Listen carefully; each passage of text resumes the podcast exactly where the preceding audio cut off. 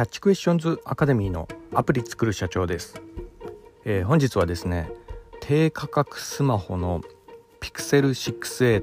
VSiPhone SE というようなところでお話の方をさせていただきたいと思います、えー、私のこちらの番組はですね主に YouTube で配信させていただいておりまして YouTube の方はですね iPhone アプリの作り方ラズベリーパイによるリモートサーバーの構築方法仮想通貨のマイニングなどちょっと専門的なお話などもさせていただいております。えこういったお話がお好みというような方いらっしゃいましたら YouTube の説明欄ですね。えそちらに番組リスト別に URL 貼ってありますんでこちらからもぜひよろしくお願いいたします。YouTube でアプリ作る社長と検索していただいたら出てくるかと思います。では、えー、本題の低価格スマホの Pixel 6AVSiPhone SE というようなところでの話なんですが、えー、今回はですね、えー、私も、えー、愛用しておりますけん、え廉価版のね、えスマホの、え iPhone SE、えこちらとですね、えー、Pixel 6A ですねこちらがあの比較されている記事がありまして、こちらのビジネスインサイダーなんですけど、こちらをちょっとあの読みながらですねあのそういえばねなんで私自分 iPhone 使い続けるのかなみたいなそのようなところをちょっと考えさせるようなところがありまして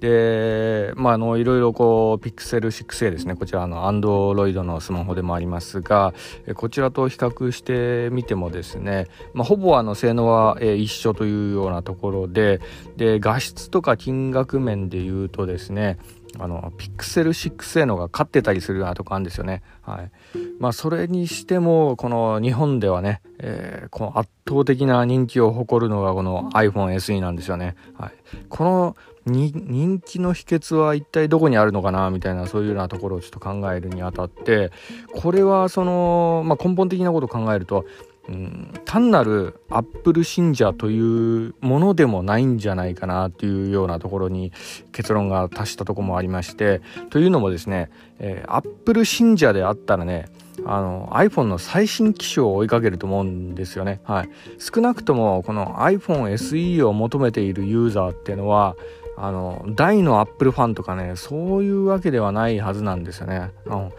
アップルファンだったらあの iPhone10 とかねそっちの方行くと思うんでこの iPhone SE がここまで人気で多少性能がねあの、アンドロイドに比べて劣っていても、まあ、なんでこれね、人々はこの iPhone を使い続けるのかっていうようなところですよね。ここ、もうちょっとちょっと深掘りしなければいけないかなというようなとこがありましてですね、まあ、今回ちょっとこの辺についてお話ししてみたいというようなとこがありました。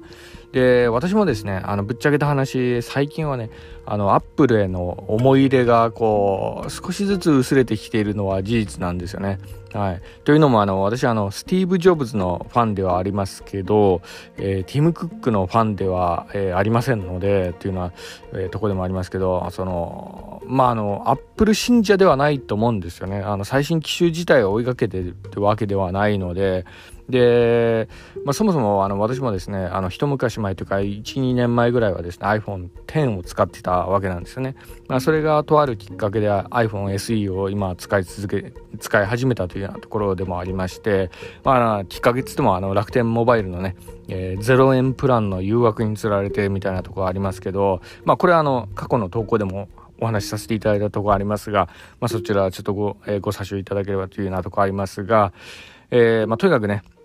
あのー、まあ、あの、コロナ、コロナ社会でマスクとかね、そういったものをこう常備つけなければいけないみたいな、そういうようなとこがあるので、まあ、そういった意味からこう指紋認証の方がね、使いやすかったみたいな、そんなような理由もありますけど、まあ、ただね、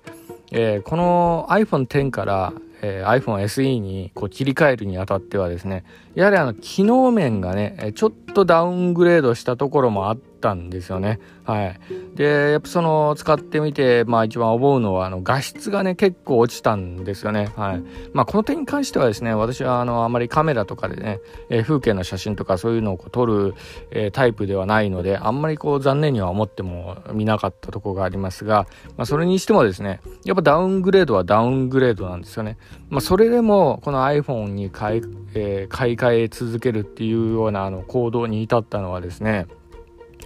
まあ、これは、まあ、あの、単にそのアップルファンだからっていうだけでは、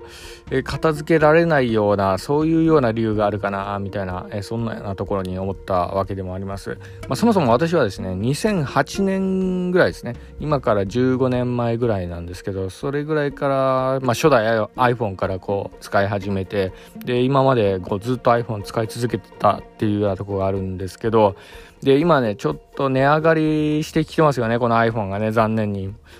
残念ですけど、この円安でね。はい。で、これからまあ、ちょっと高くなってくるかなって感じはするんですけど、まあ、ただね、それでもやはりね、やっぱ iPhone は使い続けるかなっていうようなところでもあったりするんですよね。はい。で、まあ、あの、結構値上がりしてきてるので、最新機種は追いかけないとは思いますけど、まあ、あの、ちょっとね、えー、型落ちとかその辺をこう狙ってでもこう iPhone は使い続けるかなみたいなそんなようなとこがあって、えー、これはですね、うん、この理由をこうよく考えるとやっぱのたどり着くのは、うん、アプリの力にあるんじゃないかなっていうような、えー、ところにうん、来るんですよね。はい。うん、やっぱその使い慣れたユーザーインターフェース、えー、ここがですねユーザーをこう縛ってるのかなというような、えー、ところもあり、まあ、これを考えるとですねやっぱそのねアプリにはねもう少し付加価値をこうつけてもいいんじゃないかなみたいなそんなようなところありますよね。あの私のこちらこちらの番組ねアプリの開発者の方とか結構いらっしゃると思うんですけどもう少しねえー、価格にこう載せられてもいいんじゃないかなとかねそういうふうにこう感じるようなところがあるんですよ。それだけね、えー、iPhone の本体をこう縛るユーザーをこう縛るこのなんですかねこうマーケティング的なこの価値ですよね。これはもうやっぱもう少しこう評価されるべきなんじゃないかなというふうにこう思ったりもしております。はい。もうあのアプリっていうともうね今の時代ねただで使えるようなそういうような道具みたいにこう思われてるようなところがありますけどこれはあのマーケティング的にはものすごいこう深い意味を持っているんじゃないかなというふうに、うん、そう感じるようなところがあります。はい、ちなみにこのねユーザーインターフェースの、話をさせていただくとですね私も私の親もですね、実はあの一時期あの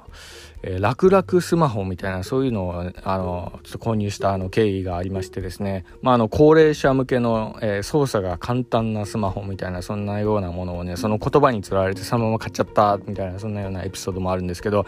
これね使ってみると楽々じゃないっていうかね全然操作性がねやっぱ iPhone に慣れてたからかなというようなところなんですけど楽々スマホとか言って無駄になんかね変なとこにボタンが複数配置されてたりしてるようなとこがあって、まあ、これがねうん、この、なん、なんですかね、この物理ボタンの無駄にこう配置された感じが、なんかね、逆にこう、操作難しくなるよ、みたいな感じで突っ込み入れたくなるようなとこありましたけど、まあ、あの、設定とかもね、どこにあるかよくわかんないようなね、そういうようなスマホでしたけど、まあ、これ私からちょっと言ってね、え、これだったら絶対 iPhone の方がいいっていうようなとこで、今親は iPhone 使ってもらってるっていうようなとこなんですけど、まあ、むしろね、親に iPhone 使ってもらった方が、その方がね、こっちも教えやすいっていうようなとこありますけど、そうなんですよ、あの、iPhone 持った、持ってたらね、知り合いからの操作とか結構教えてもらえたりするんですよね。えー、楽々スマホとかね、そういうのを使ってる方がですね、あの周りのね、えー、なんか若い子とかからこう操作とかこう聞くのがこうできなかったりするようなとこがあるんでね、はい、なんじゃこりゃみたいな感じでね、バカにされたりするようなとこもありますんでね、楽々スマホとかそういうの使ってるとね、はい。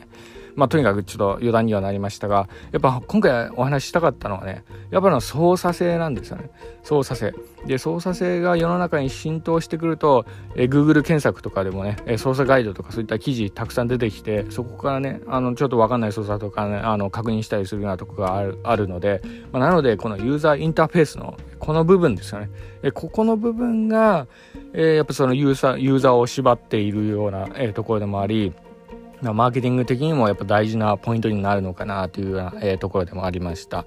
本日は以上になります。では最後にいつもと同じ言葉で、えー、締めさせていただきたいと思います。IT エンジニアに栄光あれ。